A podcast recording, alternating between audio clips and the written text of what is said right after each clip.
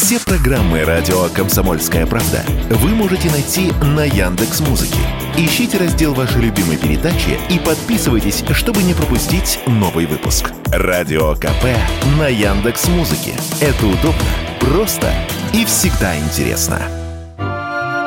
Точно предсказать погоду на 6 недель вперед не могут и метеорологи. Куда уж сурку. Прогнозы, которые делает самый известный в Америке сурок Фил, сбываются только на 40%. Но традиция есть традиция. Почти полтора столетия в американский городок Панксатони, штат Пенсильвания, каждое 2 февраля съезжаются туристы, чтобы понаблюдать за церемонией. Ровно в 25 минут 8 утра на глазах у тысяч зрителей члены клуба друзей Фила в смокингах и цилиндрах вытаскивают сурка из норки, и он делает прогноз. Если верить легенде, сурок по имени Фил на языке сурков на ухо сообщает прогноз членам клуба.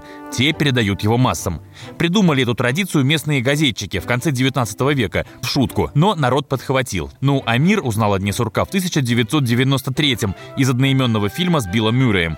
Там церемония с сурком показана весьма достоверно.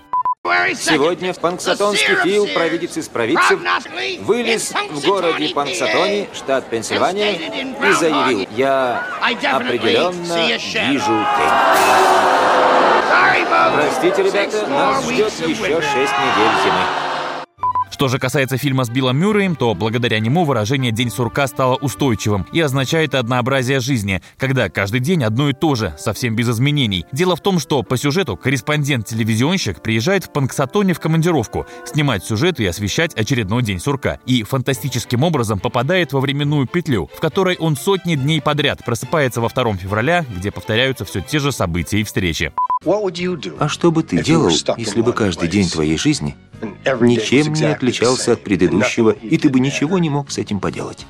Ну а предсказывать будущее люди доверяют не только суркам. Похожих традиций множество. Еще древнеримские авгуры пытались угадать грядущее по полету птиц. За прошедшие века в роли оракулов выступило более 600 видов различных животных. А в 1975 в Китае необычное поведение животных спасло целый населенный пункт. Из города Хайчена в один день вдруг исчезли все кошки. Змеи вышли из зимней спячки в неурочный час, а лошади и собаки вели себя очень беспокойно. Тогда городская администрация приняла решение об эвакуации жителей. И всего всего через несколько часов город был буквально стерт с лица земли катастрофическим землетрясением. Василий Кондрашов, Радио КП.